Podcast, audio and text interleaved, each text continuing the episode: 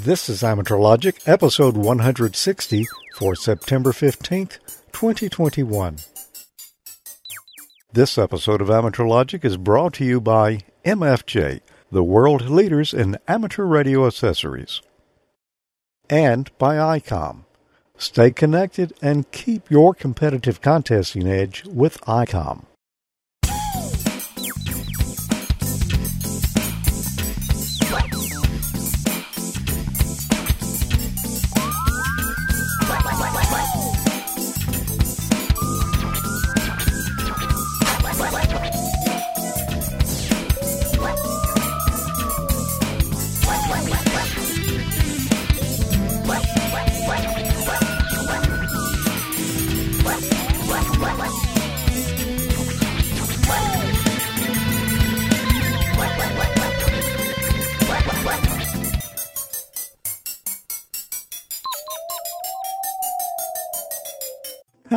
Good evening. Welcome to another episode of Amateur Logic. I'm George. I'm Tommy. I'm Emil. And I'm Mike. And there's Tom. I guess I'm supposed to say I'm Tom. That'll work. Does that work?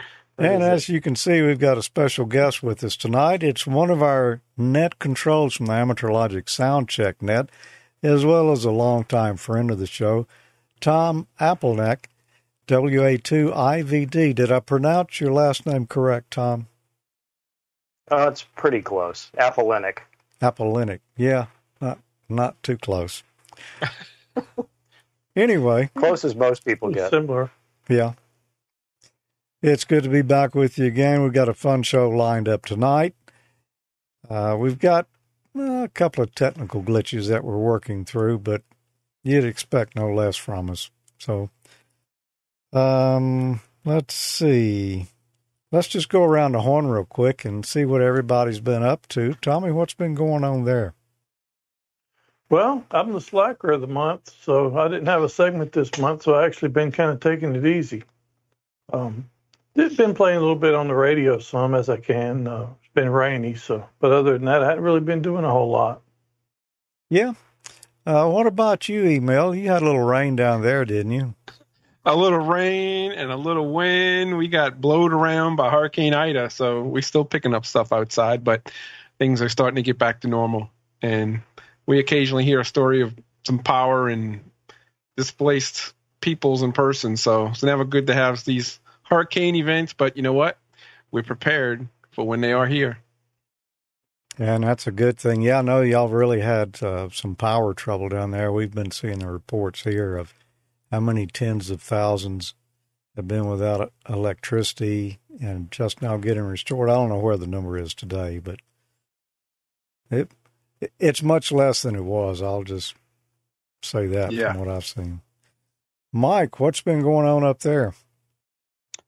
Well, we had a we had a system go through um, Tuesday night, of course, just before the net started. Um, a lot of we went under a, a severe thunderstorm watch, and then the thunderstorms started rolling in. Then we were under a tornado warning, or I should say, a watch where where I'm located. Um, areas just to the north of me were under the actual warning, but um, a lot of rain, and it's been sunshine and back to summer again the last few days. It's been great here. Cool. Well, it's, I don't know, it's been sort of cloudy here and humid uh, for the last several days. We just had that other uh, hurricane come ashore down there. It didn't didn't do as much and really didn't quite reach to us as far as a lot of the weather. We've just got the humidity from it here. Uh, and thank goodness that one wasn't too bad. I don't think Louisiana's ready for another one that soon. Well, uh, what have I been doing? Uh, Yeah, I was much- about to ask you that. Yeah, I was trying to think, and I'm I'm really not sure. I've been to the transmitter sites some. I was at one actually earlier this week. We had some roof damage back in the winter when there, the ice storm came through, and they're just now repairing it. And I had a Viasat uh, satellite internet there on the roof, and they had to move it to repair the roof. And of course, we had to have Viasat come back out and reinstall everything for us. Uh, they, you know, that's the way that company does it, and they got it back going again. So uh, that had some things going on at the studio and just various projects here around the office as well. Tom, what's been going on with you? And tell us a little bit about your internet. I'm kind of impressed with what I've been seeing from it so far tonight. Uh, so I'm on satellite internet also, but I'm on uh, Starlink, which I'm sure probably uh, a number of people have heard of. That's uh, Elon Musk's uh, SpaceX internet, and actually I've been pretty happy with it. I I signed up for the uh, for what they call the better than nothing beta, um, which is uh, and it's definitely better than nothing, and it's better than my local DSL internet provider by a long shot. Um, where we live out here, I don't have any good options for terrestrial internet. And uh, let's see, I signed up like last summer, and then I finally got an email from them that I could order the dish in March. So I've had it since about March, and it's been steadily getting faster and more reliable since since it's been in. There was some I'd have more outages early on, but the outages were never really I'd never had more than maybe 30 seconds to a minute outage and now it's pretty much uh, you know and it there'll be maybe 30 or 40 seconds in a 24 hour period. Wow. You know, I'm I'm really happy to see that service come along. Uh, I've been kind of following it. I don't need it here because I live in town. Um, but I've got several transmitter sites that can't get internet any other way than through satellite or some kind of uh, cell phone modem. And I've had my eye on that ever since I heard about the launch. And I do have Viasat at a couple of them now. And, and my mother has Viasat as well as my brother and his wife. And my brother signed up for uh, Starlink. I don't know how long ago they did it, but it's not available here yet. They say it's going to be available mid 2021. Well, so hopefully it's coming.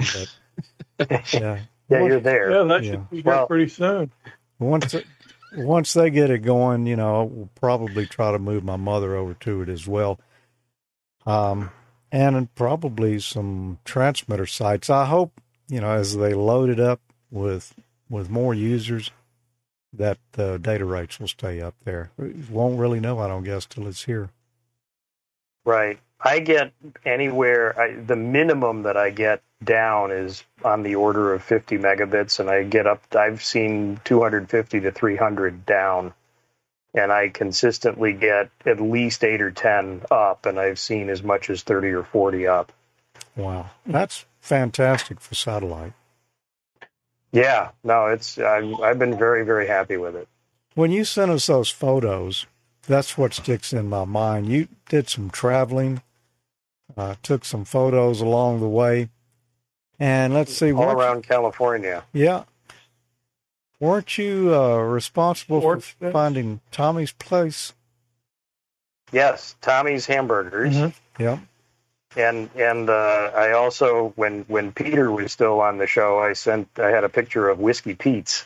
Yeah, it was a casino just as you come into over the Nevada border.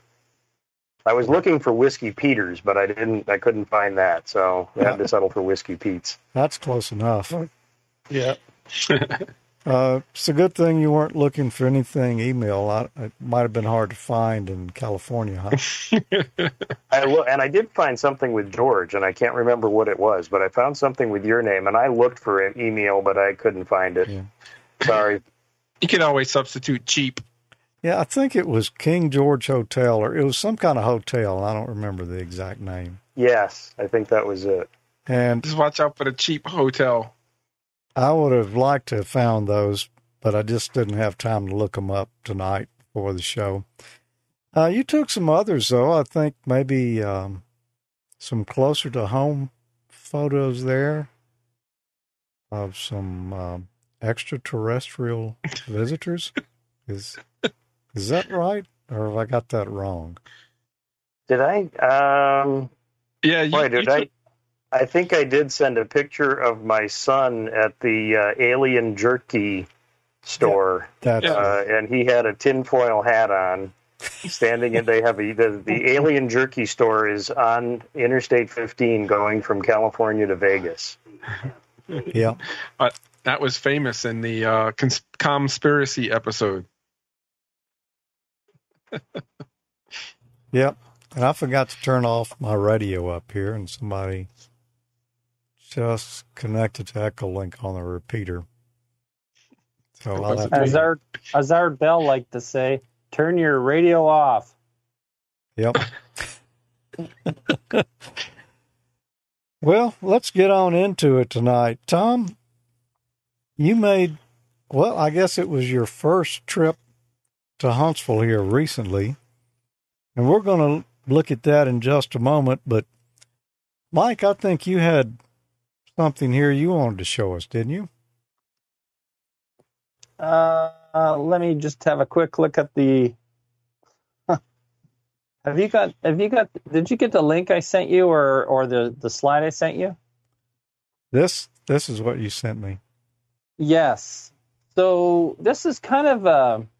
I actually had a hard time trying to find it, and actually, you can, if you noticed, uh, uh, the schematic on my, my backdrop t- this evening is is actually the schematic of the new BitX two meter single sideband radio that uh, Ashhar Farhan, uh, VU2 ESE, has been working on. Of course, um, Ash, as uh, folks call him on the radio, um, he's he's kind of like the brainchild, or I, I, I guess I can't say brainchild because he doesn't like to take credit for the BitX 40, but he took the BitX 20 and turned it into a 40 meter version and those things sold like hotcakes. In fact, I've got one sitting beside me, and I see Marty Marty eighty zero POs in the chat room, and Marty and I have this ongoing contest of procrastination to see who can procrastinate the most on the completing the BitX forty boards that we bought about two and a half years ago. But um, here it is, here Marty. It's it's in the case, and that's as far as I got so far. So this is the BitX forty that kind of kind of made him famous. And he's since come out with uh, several versions of what he calls the the microbit X or a multi-band uh, version of, of the uh, 40 meter one that I have here. Um, and now he's working on a two meter uh, single sideband version. And I think it's for the folks uh, that have access to the um, oh is is it, is it the Ishmael uh, satellite that's over Africa? Uh, I think the uplink they have an uplink for uh, two meter sideband, I believe. Um, so he's uh, primarily got those folks in mind, but I'm sure there's a lot of other folks that don't have access to that satellite um, would would love to build one of these two meter versions as well. All right. Well, thanks for bringing that to us tonight, Mike and Tom. You sent a little video to me earlier. I, maybe I think it was last week, maybe early this week, of an adventure you recently had. Do you want to set it up for us? I decided I was going to go to Huntsville Hamfest. We had a we had a lot of things going on this summer, and uh, I got a kitchen pass from my wife to get a break for a couple of days. So I went to Huntsville anyway, and I was watching the website pretty closely for you know the week or two before, because uh, as some of you may know, a couple of the major vendors canceled out at the last minute, and with the whole COVID thing kind of rearing its head again, I was you know, cautiously watching to see if they were going to cancel the whole thing. But uh, right up to the end, they said it was going to be on, and so I took a drive out there and had a good time. Yeah, I just kind of, I had planned to go. I had a hotel room set up. I think Tommy and Emil had planned to go as well, but um, I dropped out just because the case count got so high here in Mississippi with the Delta variant. I just um, didn't didn't feel good about going. Um, so I dropped out of that. Kate, we missed you. I hope in the future that we'll be able to, if you make it back over this way, be able to visit some there. Hi, everyone. This is a quick recap of the 2021 Huntsville Hamfest. You can't drive to a Hamfest without playing a little radio along the way. Whiskey Alpha 2, India Victor Delta Mobile. India Victor Delta Mobile Station, come back. Yeah, Whiskey America 2, India Victor Delta Mobile, just north of Huntsville, Alabama. QSL, this November 1 Kilo Sierra Charlie, you are coming through probably at 5'9 in Cape Canaveral, Lighthouse US 0099er. Thanks for the call. Ah, QSL, the lighthouse, and uh, appreciate the signal report. Uh, glad to know that the mobile's working. Thanks and uh, good luck today, WA2IVD Mobile. 73, November 1 Kilo Sierra Charlie, standing by. Saturday morning, just before 9, everybody was waiting for the entrance doors to open at the far end of the hall. Even with some vendors canceling, there was quite a bit to see. The ARRL was there in force. W5KUB was live streaming both Saturday and Sunday. ICOM had their full setup. Ray was there too, but he was on a break when I shot this video. Saturday was a perfect day for an indoor hamfest. It rained for most of the day with a few downpours. There were plenty of new vendors and the usual array of accessories, radios, antennas, and some computer gear. The flea market area had plenty of military surplus gear. There were cavities if you're building a repeater system. Of course, there were tubes for all the vintage gear, and there was some pretty nicely restored vintage gear to use those tubes with. There were plenty of insulators, miscellaneous parts, coax connectors, and most everything you might need for that next project. How about stakes, guy rings, tripods, and poles for those portable setups? And Aluma Towers was there with the ultimate portable tower setup. The wireman was there with plenty of cable and connectors. If you needed a shirt, hat, or name tag, you had several options for that as well. The Hamfest organizers did a great job with the youth area. They had 3D printer projects going, a kit building area, and some pretty cool robot activities.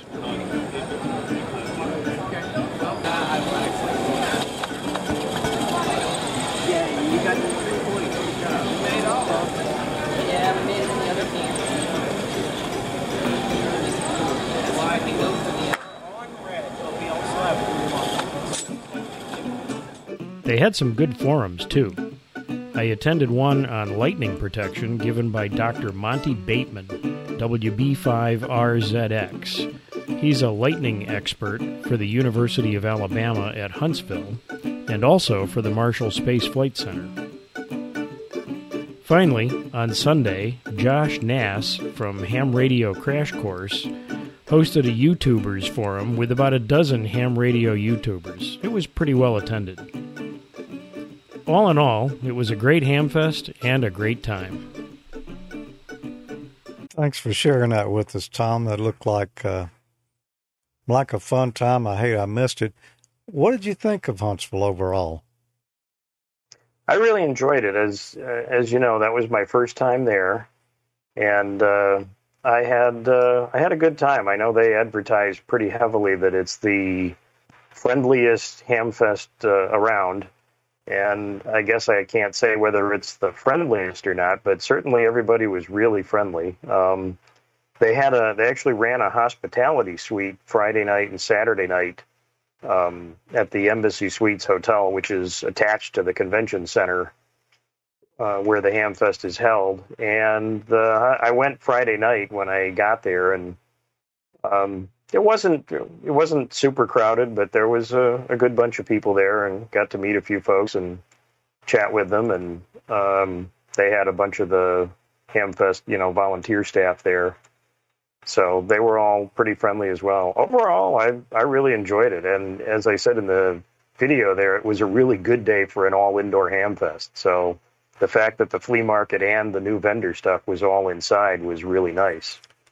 Yeah, I'll agree. That's that's one of the best things about that ham fest is everything's right there under one roof. And if you can book a room in the embassy suites, then you're in good shape. You can go to the Hamfest, walk inside, and never have to leave the air conditioning. Yeah, That's pretty was- important I- I went part of the over to country in the- August. Oh, sorry, Tommy. Go ahead. Oh, I'm sorry. I didn't mean to. I said that's pretty important in this part of the country in August. Yeah, it is. Yeah, the, the the forum that I went to was in the embassy suites. They had a couple of rooms over there where they were running the forum, so I got to walk through the little, you know, the air conditioned hallway that goes between the two. So yeah, it's nice. You just stay inside, walk over to the hotel, walk back. It was very nice. Yeah, it's um, it's one of my favorite ham Hamfest. It's I don't know if you'd call it a mini Dayton or not because it's a little bit different. But one thing I find interesting about Huntsville is the stuff you see in the flea market. There is stuff you won't see anywhere else. I guess because of well, NASA being in the area, there's a lot of old test equipment and things like that that just happen to be there and show up in the Hamfest from time to time. Yeah, and I didn't put any of those in the in the little video clip, but uh, there was a lot of test equipment that I ran into, and yeah, some really nice test equipment actually, and just the old vintage gear. You know, you saw those Collins radios. There was a lot of tables that had really nicely restored Collins radios, Heathkit radios. Uh, it was some pretty nice stuff. I've never been to a flea market where I've seen uh, Collins S line radios that haven't been in mint condition. I've never seen one in bad condition ever at a flea market. They're all like brand new factory showroom looking. Yeah. Any of you guys got any uh, questions for Tom?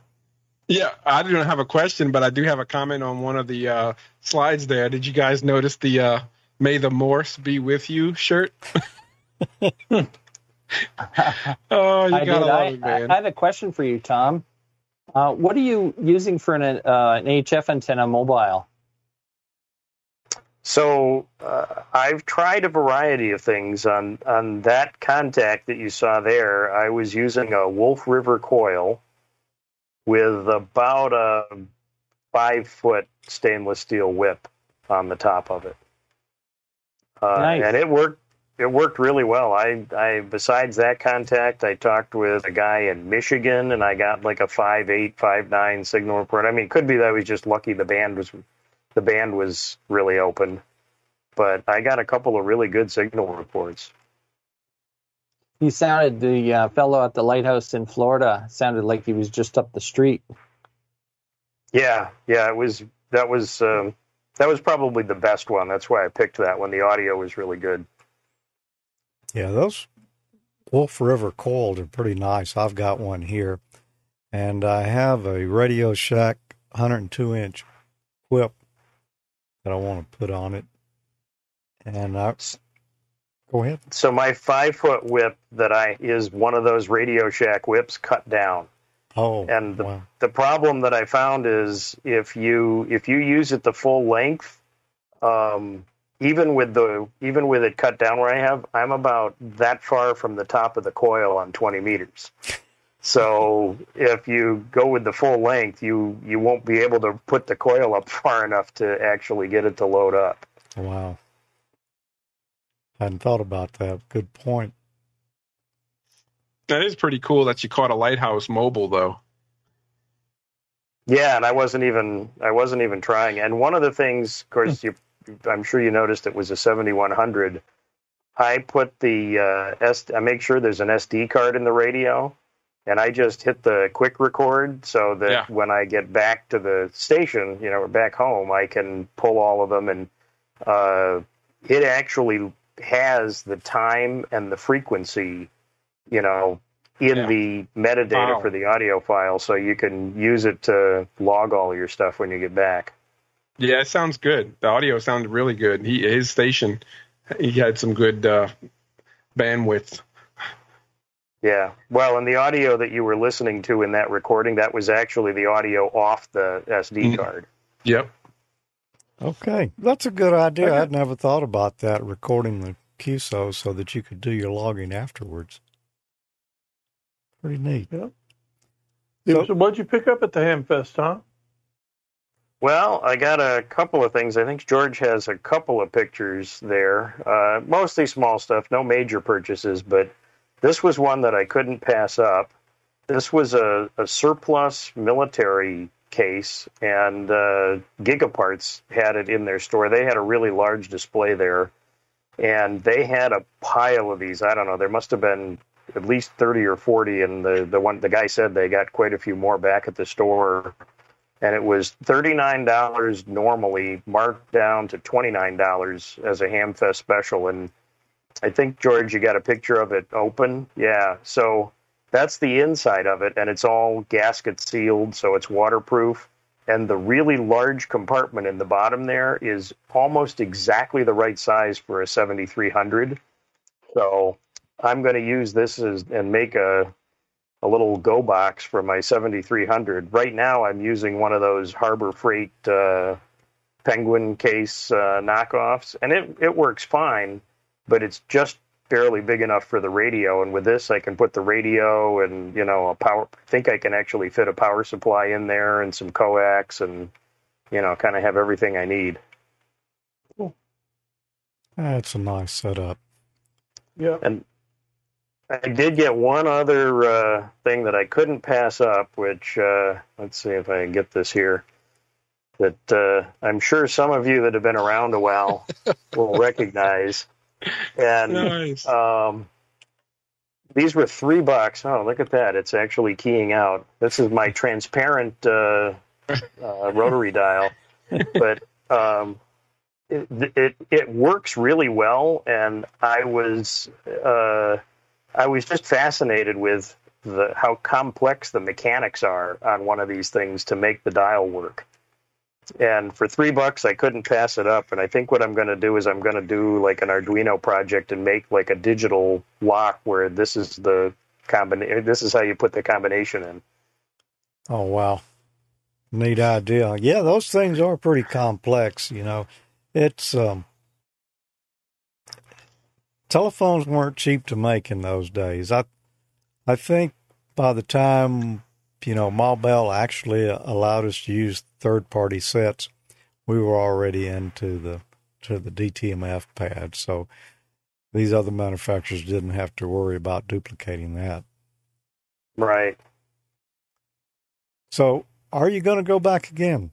What do you think? Oh, absolutely. Yep. I'm definitely going to go back again. It was uh, it was worth the trip. A little bit of a drive for me from here, but it was worth it. Cool. It, it'll be better next time. Uh, Hopefully, it'll be a full house because uh, it looked like there was quite a few vendors there, but I could tell it was a lot thinner than normal. Yeah, it's um, But glad you enjoyed your trip. And hopefully, Yeah, I'll get to see for- all you there next time. I hope yeah, so. thanks for sharing. We couldn't get there, so now Yeah. we got it. I think that's the first ham fest I've seen in two years. Yeah. So let's see. Next on the list here tonight, um, I believe Tommy, you had a Facebook post you wanted to share with us. I do have one, and it's from uh, from my friend Jerry, uh, WR5G. It said he stopped by a thrift store in Phoenix this morning with a friend. Ended up buying this. Couldn't pass it up for two dollars and seventy five cent. Kit looks to be complete. The nine volt battery I need to purchase for the kit's going to cost more than the entire kit, and that's obviously that uh, radio kit from Radio Shack. And I, I used to drool over that kit when I was a kid. Um, so that's pretty cool find. It, it looks like it's every bit of it's in there. Yeah, that's you remember those little awesome. springs, huh, Tommy? Yeah, yeah, yeah. Well, I wanted one of those bad, man. That's pretty nice. Yeah, it's pretty slick. It's a ni- nice find. Well, we're I think gonna. I have a an old 201 experimenter kit from Radio Shack somewhere around here Yeah, uh, with those spring clips. Those are usually the dead giveaway because I don't know if I, I'm sure Radio Shack didn't have an exclusive on them, but that's about the only place I've ever seen uh, sell experimenter kits that uses springs. Um, what is it? Elenco has the snap circuits, which use like snaps, and Radio Shack had those springs. George Jerry is in the chat room. He said he's saving up for the nine volt battery now. Yeah, I thought I saw one on there. It was one of those old green cells. You probably remember those, Mike. Those were the best, actually. You know what? They never leaked, and um, we used to, because I used to work in a store, and of course, uh, folks would come in with their battery of the month card and get the. Uh, I think they were kind of like gold with red and white on them. Um, they weren't so great, but those those Enercell green batteries. Um, if you wanted an ordinary battery that wasn't alkaline, uh, they were the best batteries going. Um, I think they were a zinc a zinc uh, carbon zinc battery. Yeah, the old and, uh, uh for the gold sorry, batteries. George, I, the gold batteries that they gave away free on the battery card there. Uh, not really worth wasting your your cash on. Well, we'll be back in just a moment here because we've got more to go. So don't go away. Do you need an HF antenna choice that's compact yet efficient? Then check out the new MFJ 1835 Cobweb antenna. It's a five band, one half wave antenna that's perfect for restricted spaces or portable operation. This cobweb antenna design is five one half wave open loop wire antennas in one covering 20, 17, 15, 12, and 10 meters, and it handles up to 300 watts. The sky gray fiberglass spreaders and nearly invisible wire elements blend in with your surroundings while standing tough against nasty weather. The MFJ 1835 is horizontally polarized for less local noise pickup Plus, it gives you solid gain over vertical antennas, up to 5 dBi gain for working DX easily, even at QRP power levels. There's no need for ground radials with this antenna. Connect your coax to the SO239 feed point and you'll get low SWR with MFJ's exclusive Spider Match broadband network. The radiation pattern is nearly omnidirectional, so you won't need a rotator. Better yet, it measures only 13 feet diagonally and weighs in at just 8 pounds, which allows you to mount it with lightweight TV antenna hardware to your chimney, balcony, fence post, or most any convenient location. Don't let limited space keep you off the HF bands. Get on the air now with the MFJ 1835 Cobweb half wave 5 band antenna. Newsflash.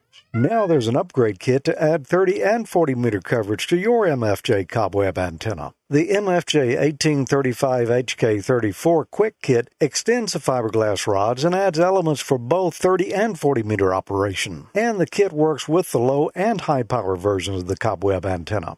For more information on this and all the other fine MFJ products, visit mfjenterprises.com today. And thanks, MFJ, for sponsoring Amateur Logic. Absolutely. And thank you, thank you. That is a, a nice antenna. For the size of it, really performs well. And as a matter of fact, I have one folded up, leaning in the corner right here that we take out and use for field. Wait for my next field day. Yep. Same here. Same here. Uh, well, the dipole G5RV. That's yep. the go-to antenna from MFJ? Well, I've got a segment here. It's something I've been playing with for, I don't know, a couple of months. Well, actually, it's it's kind of a subject that's near and dear to my heart because I've been playing with it since the 70s, back when we all used tape recorders. And some of us were more uh, picky about what the audio came out like than others. I never liked noise. Let me just start it out that way. One of my oldest hobbies and also part of my profession is audio. audio. I have a lot of fun building audio projects and experimenting with things, and that's what we're going to do tonight. We're going to be experimenting with noise reduction. Most modern rigs come with some type of DSP noise reduction, but you may have an older rig that doesn't, or you may just want to do some experimenting yourself. Now here's a place to get started a hybrid DSP deep learning approach to real time full band speech enhancement by Jean Marc Valin. He discussed his theory and set out to demonstrate his implementation of artificial intelligence noise reduction. And he had three examples here of types of noise that he would want to suppress.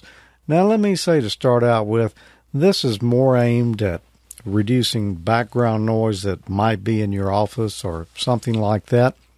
To take it further, he released some source code that you can find at xiph.org. Here's a link for that. And the name of the project is RN Noise. You've got everything in there if you want the source code to download it and do some experimenting yourself. And he gives you a link to an online interactive demo where you can test it out yourself in a browser. Well, I wanted to do a little more than a browser, and I did some searching and found where Wurman picked up the project and built some noise reduction plugins using that source. You can find that at github.com at this address. Over on the side under releases, you'll find the latest there. And here are actual compiled versions, binaries that you can download of the plugin already compiled, so you won't need to worry about compiling it yourself. There's plugin available for Linux or Windows 32 or 64 bit. I downloaded the plugin and I created a folder in my Windows Program Files folder. VST plugins. Actually, I already had that there, but I created another folder in here called RN Noise, and I copied the downloaded librn noise underscore vst dot dll to that folder just as a convenient spot. You could save this anywhere you wanted to. This is just where I chose to do it. Now, once you've got that plug-in, that's great. You've got the noise reduction on your computer. I'm going to be using Windows, and there's no way to directly access that plug-in in Windows where I can feed audio to it and listen back to it. So I'm going to need another piece of software called Equalizer APO. I downloaded it from this link at SourceForge and installed it on my computer. You can get more information and instructions on how to exactly do that at this link right here at medium.com. I'm not going to butcher the guy's name because I don't know how to pronounce it, but he had some pretty good details in there that I adapted for my installation here back to Equalizer APO, there is one other plugin that you might want to add to that. That is a plugin called LoudMax. You know, sometimes if you're listening to a variety of stations on a channel, some guys will be really weak, some will be really loud, and you have to sit there and adjust your volume to compensate. That will kind of level it out for you. And I would like it to come before the noise reduction, so I'll just take it and drag it right before it.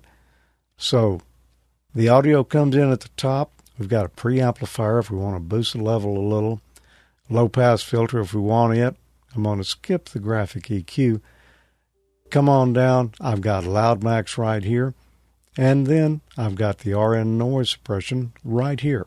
So, how well does this work? Let's find out. I tuned in a number of shortwave stations so I'd have something I could test with. Apparently, I picked out a very green spot on the dial. This first example starts out with the noise reduction off. Event in Greenland. Polar Portal, a site for tracking And ice now and with climate noise reduction. the Arctic, reported that the melt happened in Greenland on July 28, 2021. The alarming incident occurred when the island was experiencing a record high temperature of 19.8 degrees Celsius. The white noise in the background on that example was not very loud, and you could hear it eliminated it completely, although it did introduce some artifacts into the audio. This next example did have a light noise in the background, but it also had music. Permission from the canine's caregiver before allowing their dog friend to approach another dog. This way, you can avoid unnecessary risk for both parties. Although some canines may be pleasant without ever showing signs of aggression, they also may not do well with greetings while they are leashed. Thank you for your attention and lots of love for being Dutch and going green to save the planet for all humans and us all co-inhabitants. Music was considered noise by the artificial intelligence, so it pretty much muted it out, but at the cost of adding additional artifacts to the voice. No demonstration using shortwave radio would be complete without a little bit of propaganda from Radio Havana. This one had a lot more noise in it and a particularly annoying buzz that it couldn't completely eliminate. National Party played singles, Green, the SDLP, the DUP, as well as several independent MPs. Among signatories was former UK Labour Party leader and current independent MP Jeremy Corbyn, who that same month expressed his support for Cuban doctors, endorsing their nomination for the 2022 Nobel Peace Prize. It's been my pleasure to nominate the Cuban doctors for a Nobel Peace Prize. Wherever there is an emergency, anywhere in the world, the first people on the scene from international support are always Cuban doctors. Here's a sample with some really loud, squirrely sounding noise. La fin de la nourriture scolaire, qui représentait la perte d'un type de nutrition plus ou moins adéquat. Récemment, l'ONG Val, droit des enfants, a déclaré que des millions de jeunes dans le monde entier pourraient subir une catastrophe générationnelle si les gouvernements ne sont pas You can hear the signal start to fade here at one point, so I engaged LoudMax to level it out. que 80 millions d'enfants ont vu leur cycle de vaccination contre d'autres maladies s'interrompre, ce qui aura certainement des effets sur leur santé à court et à moyen terme. I can't really say if it helped in this case because I couldn't understand what she was saying anyway. And now for a different test. The microphone I use here in the studio is only about four feet away from the window unit air conditioning. It gets pretty loud, so I have to shut off the air conditioner anytime we're shooting live here. I'm sure you can hear it in the background right now. Let's see what RN noise will do for that. It's engaged now, and it practically eliminated it. In between words, you can hear that it goes down to practically no noise. If you listen closely in the background while I'm speaking, you can hear that the noise is actually being gated on and off, not as much as a noise gate would do, but still, yeah, there is some artifacting caused by this.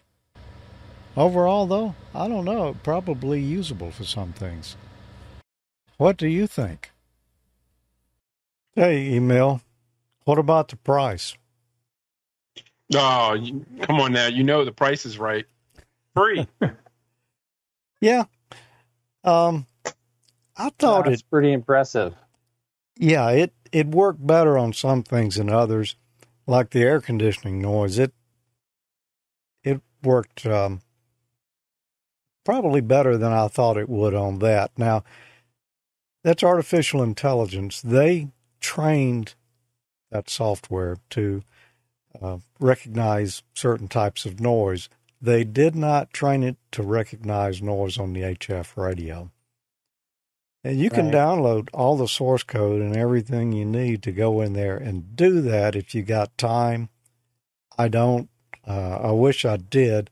I'd like to train it with some types of noise that I hear on the radio and see how it perform them. But pretty pretty decent for free. Takes a little while to set up, so I'll probably play with that some more. And if you got an old radio and you don't have any kind of DSP, uh, might find that handy.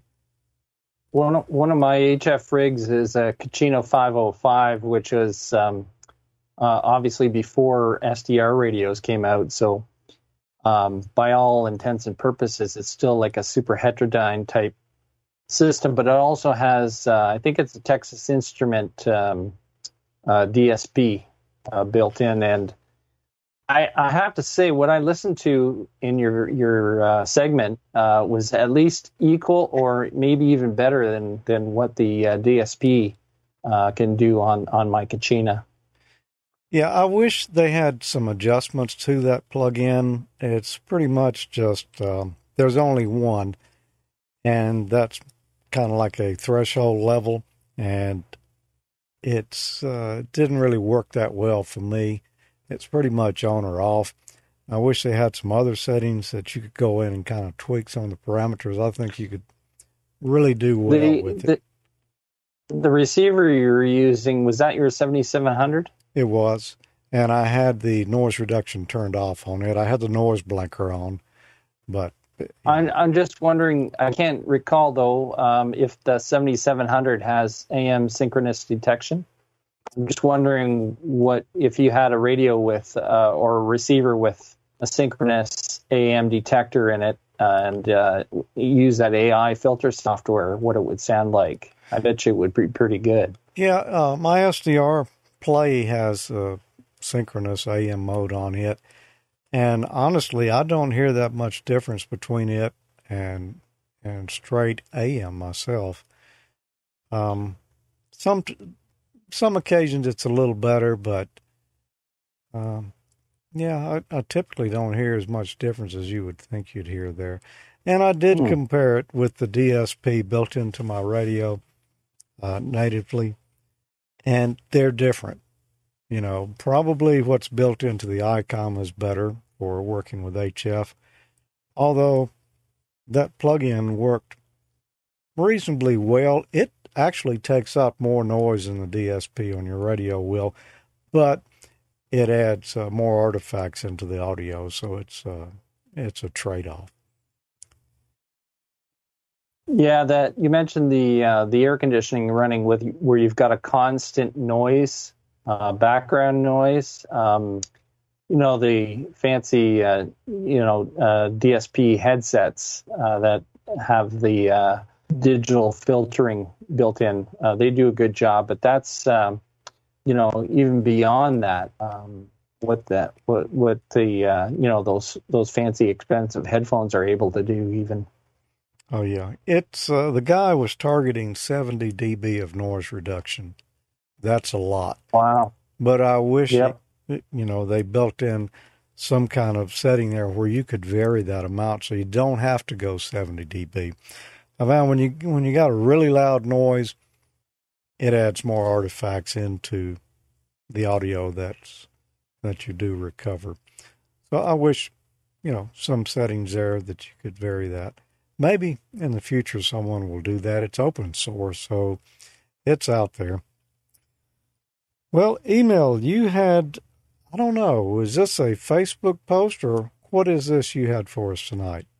Yes, this is a Facebook post from our friend KR7RK, Keith Schlotman, over in Flagstaff, Arizona. And he asked the group on Facebook, um, I'm curious what radio folks are using for NXDN and P25. For example, to check into the soundcheck net, are you using a commercial radio or using some sort of hotspot conversion? If you're using a specific radio capable of NXDN or P25. Which one is it? How did you get it? So a few of us answered there. I know uh, George. I think you said you were using the uh, Droid Star app uh, on the Android, and I answered with the uh, N5 BOC hotspot, for which I convert um, C4FM into P25 and, and NXDN and uh, others as well. I think it does DMRs. So, um, but I, I know I, t- I took a look to see what was around as far as vendors go, and there I know there's you got to watch when you search Google for that because you wind up at uh, UK sites, which they have sites outside of the US and you know the USA version of the vendors, and our band plans a little bit different, and what emission types are different. So you wind up thinking, you know, this is a radio I could probably get, and it's made for something completely different. But uh, there are U.S. vendors for us here um, in the U.S. that that do sell the radio specifically for that. But uh, anyway, I know uh, for the Amateur Logic Soundcheck Net, we we found all kind of ways to get in there and use all the different modes with M17 NXDN, P25. There's just so many modes there. So thanks for that uh, question there, and there's uh, some answers in the uh, in the Facebook forum for it. So, Emil, did I understand you correctly? You've got the N5 BLC hotspot and you're running Pi-Star, and it will do those conversions for you? Correct. Yes. You you just have to turn that on, set the um the you, you can turn on the conversion for each one and then on the C4 FM radio you you basically tell it to go to a specific channel or a uh, you know reflector and it will just use that and connect to where you tell it you give it an endpoint like K8JTK his um you know connections and you're talking C4 FM, it'll throw it out Hmm. um, via P25 towards him. Me and me and Mike have a little fun with that every once in a while. Yeah. Cool. Uh, also, we were talking at the beginning of the show tonight about it being a little rainy. I understand you got a little wet here recently. Yeah, we did. Yes, we did. And that's my segment this week. I figured I'd show you guys the anatomy of a ham stuck in the hospital during a hurricane. That's a lot of H's there. So uh, check it out.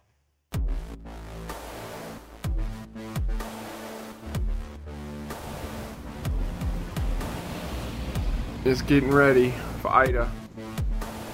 It's not here yet, but it's already starting to pick up about 11 o'clock. Checking it out.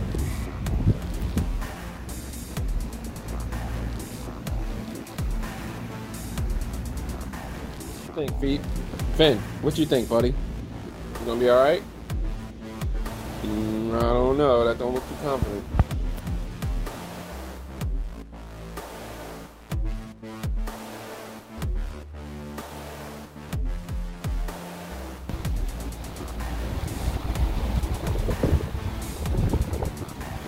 Pick up a little bit.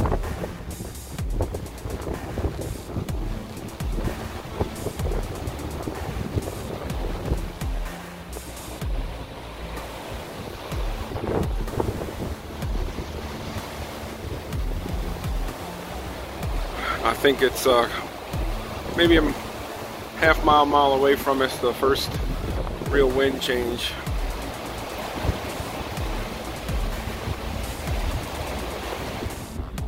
And some more trees dancing around out there. Getting a little bit more involved here.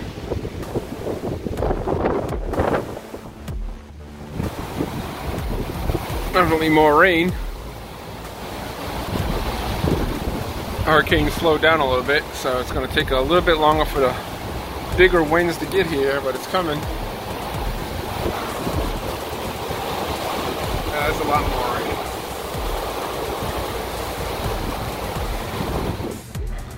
more. Always not good when the worst comes at night. Wow. The wind's kicking now. Sideways rain.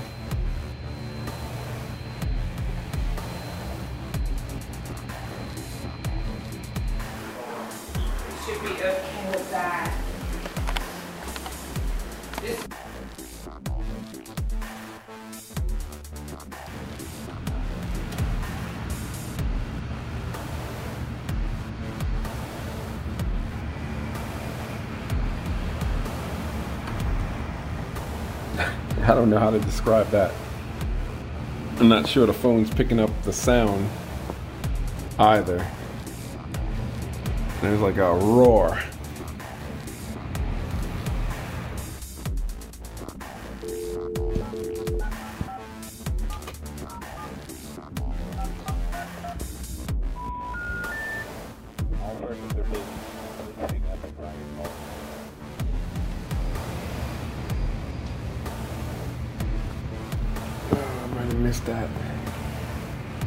Truck was moving from the air getting under it.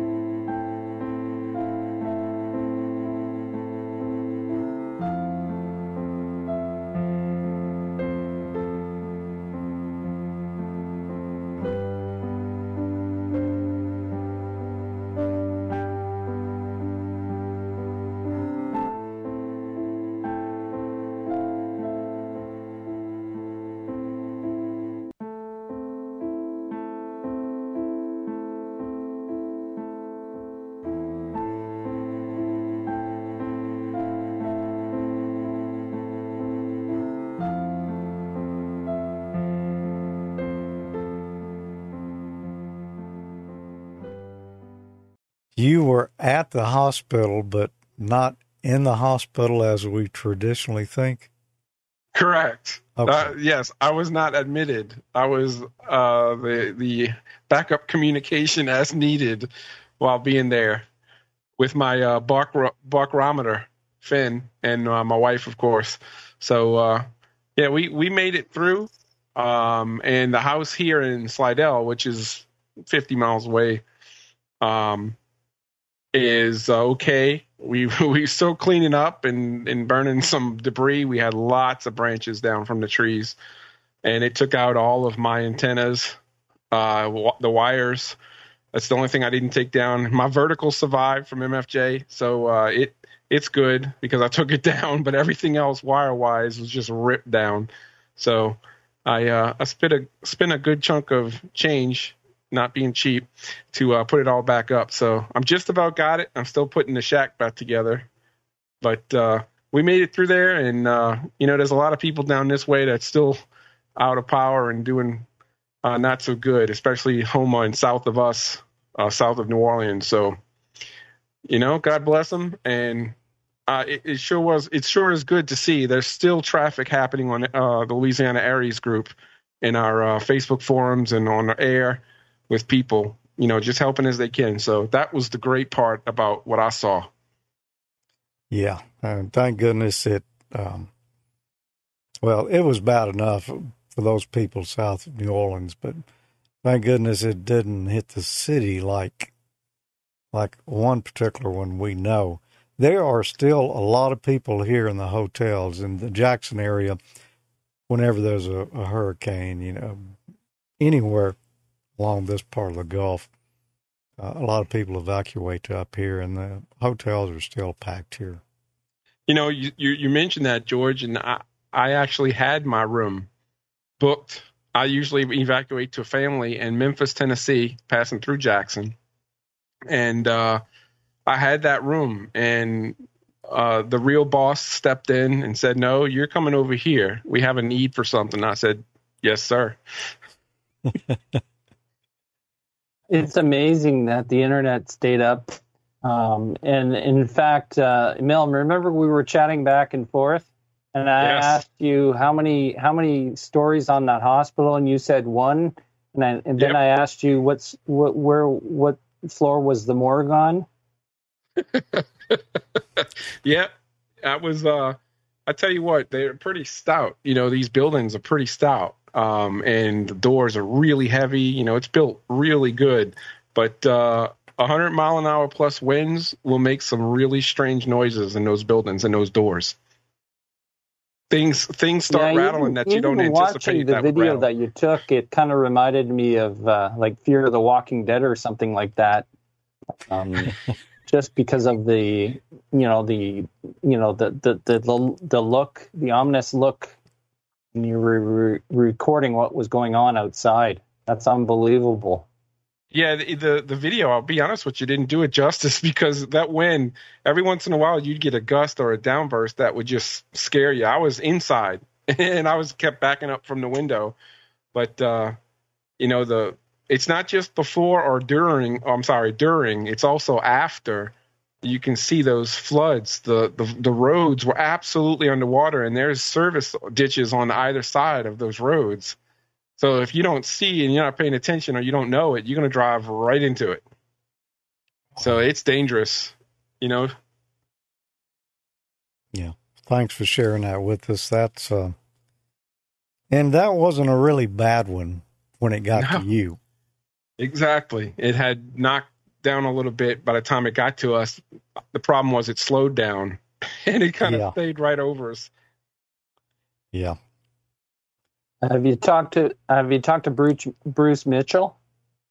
No. Is No, he doing okay? Bruce Bruce Mitchell is on uh, Swamp People. In case folks don't know what the reference is, Oh, he's wow. uh, from Hammond, isn't he? yeah, over there in that in that group, and uh, nobody was shooting them. Yeah, there's a girl that's on that show. I don't remember her name, but Liz. Oh, Liz. yeah, she does. Uh, shoot him, Liz. Yeah, she does a radio show here on one of my stations. Nice. Yeah. So we're going to be back in a moment because we've still got a little bit more to talk about. But first, let's get a message from ICOM. And, you know, I think we're going to give away one of their radios, so you might want to stay tuned. Contest remotely or from the comfort of your home. ICOM has the perfect base station ready for action. The IC 9700, IC 7610, and the IC 7300 SDR transceivers are top of the line and are the first choice of contesters across the globe. Robust base stations like these cut through pileups, letting you work the bands and record those contacts. Stay connected and keep your competitive edge with ICOM. Heard it, worked it, logged it. Create your own band opening with the IC 9700. This transceiver brings direct sampling to the UHF VHF weak signal world. This all mode radio is loaded with innovative features that are sure to keep you busy. Faster processors, higher input gain, higher display resolution, and a cleaner signal. 4.3 inch color touchscreen, real time high speed spectrum scope and waterfall display, smooth satellite operation with 99 satellite channels, dual watch operation, and full duplex operation in satellite mode. The ICOM IC7610 is the SDR every ham wants. The high performance SDR can pick out the faintest of signals even in the presence of stronger adjacent signals. The IC7610 is a direct sampling software defined radio that will change the world's definition of an SDR transceiver. RF direct sampling system, 110 RMDR, independent dual receivers, and dual Digi-Sel. The IC7300 changed the way entry level HF is designed. This high performance, innovative HF transceiver with a compact design will far exceed your expectations. RF direct sampling, 15 discrete bandpass filters, large 4.3 inch color touchscreen, real time spectrum scope, and SD memory card slot. Visit icomamerica.com slash amateur today for more information on ICOM radios. Thanks, ICOM, for sponsoring Amateur Logic. We're going to talk about that contest here in just a moment. But first, I've got a post tonight. Actually, it's not a post yet. I need to go post this. This came from a website. It's a story about a pilot who is flying his private single engine plane over a rural area in Arkansas. And he wanted to take a photo of some unusual cloud formations. He cracked open his window for a better shot, only to have his iPhone snatched out of his hand by the suction from the 175 mile per hour winds. The iPhone, however, survived the fall of 11,500 feet in perfect working condition. He said out of curiosity he checked the Find My App setting the lost iPhone showed up on a map in the rural area near Blythe, Arkansas, and it recorded the last transmission at 9:39 p.m. later in the same day that the device took the plunge. With a friend, he went out the next day and searched in the soybean fields that it showed on the map, the approximate location, and his friend spotted the dimly glowing screen at the base of a plant. They found the phone, and it did need charging, but it worked perfectly. And the pilot says he suspects the reason he was able to recover it is because it landed near a cell tower in the area, and that kept the connection strong, and I guess probably didn't drain down the battery as quick either. Well, let's talk about this contest. You know, the 16th anniversary of Amateur Logic is coming up in October. Next month. Next month. Wow. ICOM's helping us celebrate that as well as MFJ, and we've got some nice prizes here just for one of the lucky viewers. I we, we don't know who it's going to be yet. We're going to find out though. Actually, next month.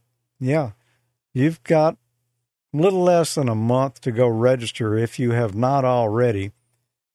It'll be coming up pretty quick, and you want to get in on it. What you need to do is go to amateurlogic.tv slash contest. Let's talk a little bit about what we're going to be giving away. That is Tommy's radio, the IC. No, you're not oh getting my radio. well, we're going to get one like it. Uh, okay, I'll buy that. It's the full package there, folks. You get the radio, you get the backpack, you get the antenna tuner. MFJ's throwing in a power supply if you want to operate it from the house, a 40 meter off center fed dipole, as well as some RG8X coax. So let's talk a little bit about that radio, Tommy. What can you tell us about that? You've had one now for a while. What do you think? Oh, I love it, man. That's uh, it's actually my favorite radio. I think if I had to pick one radio out of every one I've got, I would probably pick that one. Oh, Tom's got one too. Mine's in the backpack and everything. It's all ready to roll. Tommy, you want to tell us a little bit about it? It's an all mode radio, HF from 50, 144, 430 megahertz. Enjoys a variety of bands, D star, single side band, CW, AM, and FM. Receives continuously from the medium broadcast band to 144 megahertz. Uh, RF direct sampling system, real time spectrum scope and waterfall. It's got GPS functions, a large 4.3 inch touchscreen, built-in Bluetooth and wireless LAN for smartphone linking and remote control, which is an awesome, awesome feature. Micro SD card, like we mentioned earlier, to store user profiles, QSO reporting, uh, memory keyer, and so forth. GPS data. Uh, comes with a HM243 programmable speaker mic that you can assign keys such as volume adjustment or frequency change. Output power is 10 watts with 13.8 volts DC or 5 watts with the included BP272 lithium ion battery pack. It's really a lot of awesome in a little package right there. It is. Very thin. But wow, you know, That's looking about the size of the control head of most uh, most radios. Yeah, it is. radios. but looking at the front of it, guys, I mean, this thing is just the right size, isn't it? Yeah, it's it's it's it's really nice. I don't think I can't think of anything they could have done any better on it. Honestly, uh, that's just my opinion. Uh, Tom, what do you think? I've been very happy with mine. I, I was going to say, I think that there's only one tiny thing I wish they had done, and that would be to put a little bail on the front so that you can set it on a table and have it tilt up. But there's a zillion like 3D printed and aftermarket things you can buy to do that. So there's plenty of stuff out there. But it is a mobile too. Yeah, I bet it would. Tommy, you found a way to mount yours there. It looks like. I got mine in the in the backpack that we're also giving away. That's uh, the ultimate must-have accessory for the 705, the LC192 utility backpack. Great for field operations. The IC 705 stays secure with the one quarter 20 radio compartment mounting lug. You've Yeah. got yours screwed in there, don't you? Safety strap, adjustable internal panels for the custom compartments where you can store accessories like antennas, battery packs, and more for an afternoon of SOTA activation. Oh, and you got the uh, the tuner in there too. That's the AH705 portable auto tuner. Yeah, it just so happens we're giving away one of these too. It covers 1.8 to 50 megahertz bands.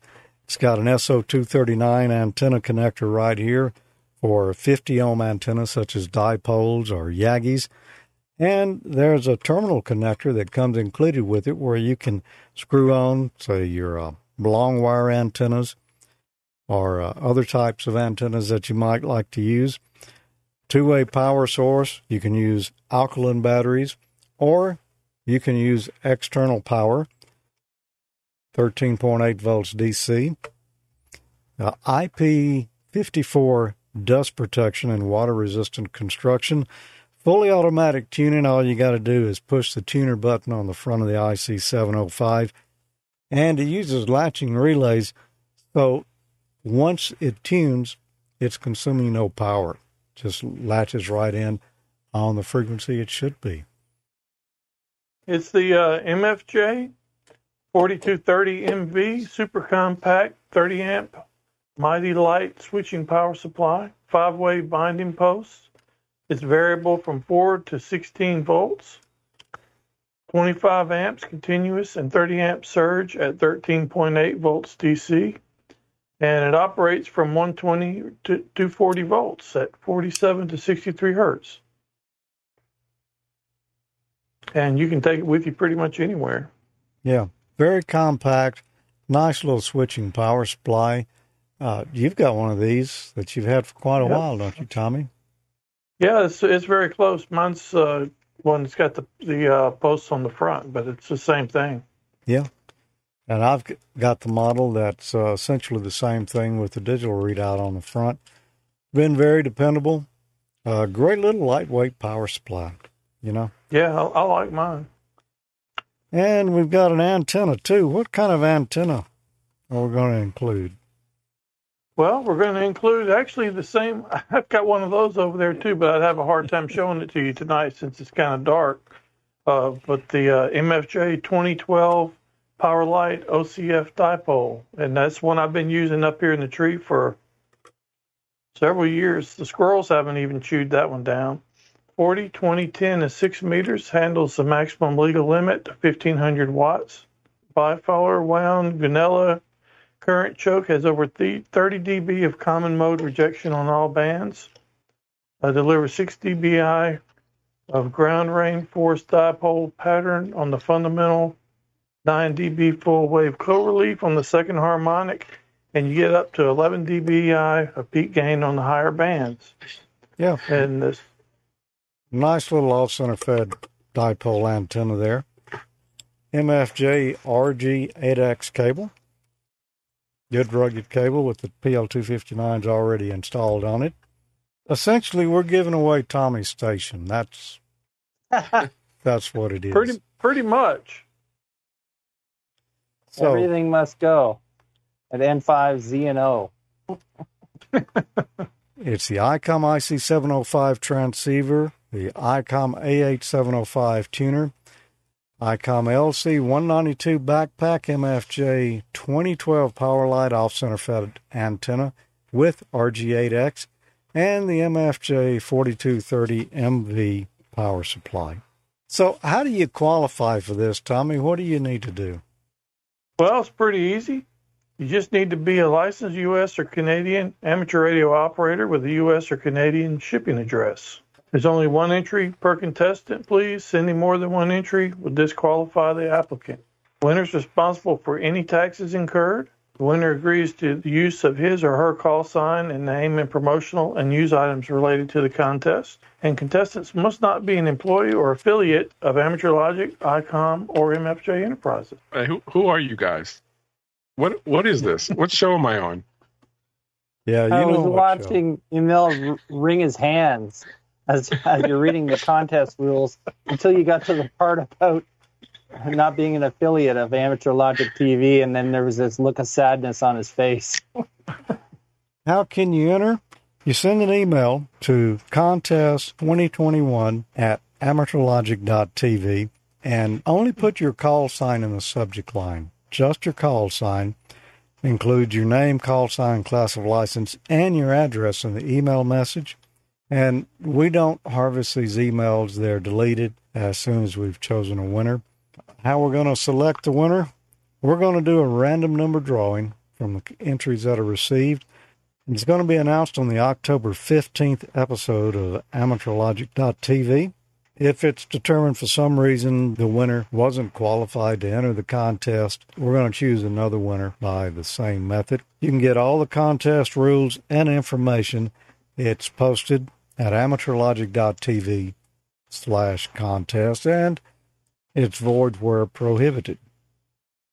I think that's going to give us a pretty full show for tonight. Before we get out of here, though, let's just go around the horn and get any last messages from anyone. Tommy, got any last Oh, minute no, comments? I don't really have a whole lot to add. Just uh, be sure to get your entry in. If if you've sent your entry in and you did not get the autoresponder back and, and you're unsure, uh, email George or myself and we'll be glad to check it for you. So don't send an extra entry in because that'll get you disqualified. Yep. Mike. And good luck in the contest. Sorry.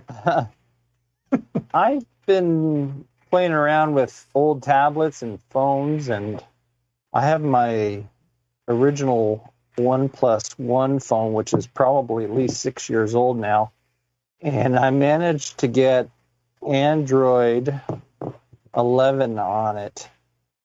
There's uh, some distributions of Android, and I might have to do um, I might have to do a, a uh, a an amateur logic short on this, but I'm a little hesitant because it's not for the faint of heart. Um, you might end up bricking your phone if you don't know what you're doing, but um, it's pretty interesting. And you know, uh, for a six-year-old phone, um, it's not sluggish at all. I was pretty amazing, or I was pretty amazed by the fact that I could get uh, Android 11 on it. And my current, well, couple year old Samsung uh, Galaxy 9 Plus only has uh, Android 10 on it. So, but um, it's um, it's pretty neat. It's it's a distribution called Lineage, and it brought my native Android from I think it was KitKat, um, which is Android version four, I believe, all o- all the way up to uh, uh, all the way up to eleven. Wow. Wow. Emil. Any final thoughts for everyone tonight? Well, awesome, awesome uh, share, Tom. Appreciate you uh, being here. That was awesome. Uh, just to see it, we all got to go to a ham fest virtually. I like it. Thanks for that, and everybody stay safe with whatever your uh, particular disasters are in your area. And as a last thing, I can't leave without ever saying here. Remember to keep it cheap. Always. Tom, thanks. Thanks, Tom. Thanks for being with us tonight. It was great to see you, and uh, we appreciate the video and the stories about Huntsville. I hope you'll come back and join us again. Well, I appreciate you inviting me to hang out with you guys for a little while. I guess my only other final comment is uh, for everybody watching, I don't really look as pasty white as I appear in the video. And I need to do some lighting work. Oh yeah, you know, you always get thrown a curveball when you're dealing with Skype. You don't really know what you're going to get. Sort of like a box of chocolates, as someone might say. Just like Mom said, Yeah. Well, thanks for being with us, everyone. It's uh, always great to have you here watching live and watching the playback as well. We hope you'll join us next month around the 15th. Find out who's going to win this radio prize package here, the IC 705, and the whole shooting match there. And that's going to do it for tonight. thanks for being here, everyone. Good to see you again, and uh, hello to everyone over in the chat room. I didn't get to say anything tonight in there. It's uh, been kind of busy here, but a fun time. We appreciate you being there. Seven three. Yep, seven three. Seven three. 73.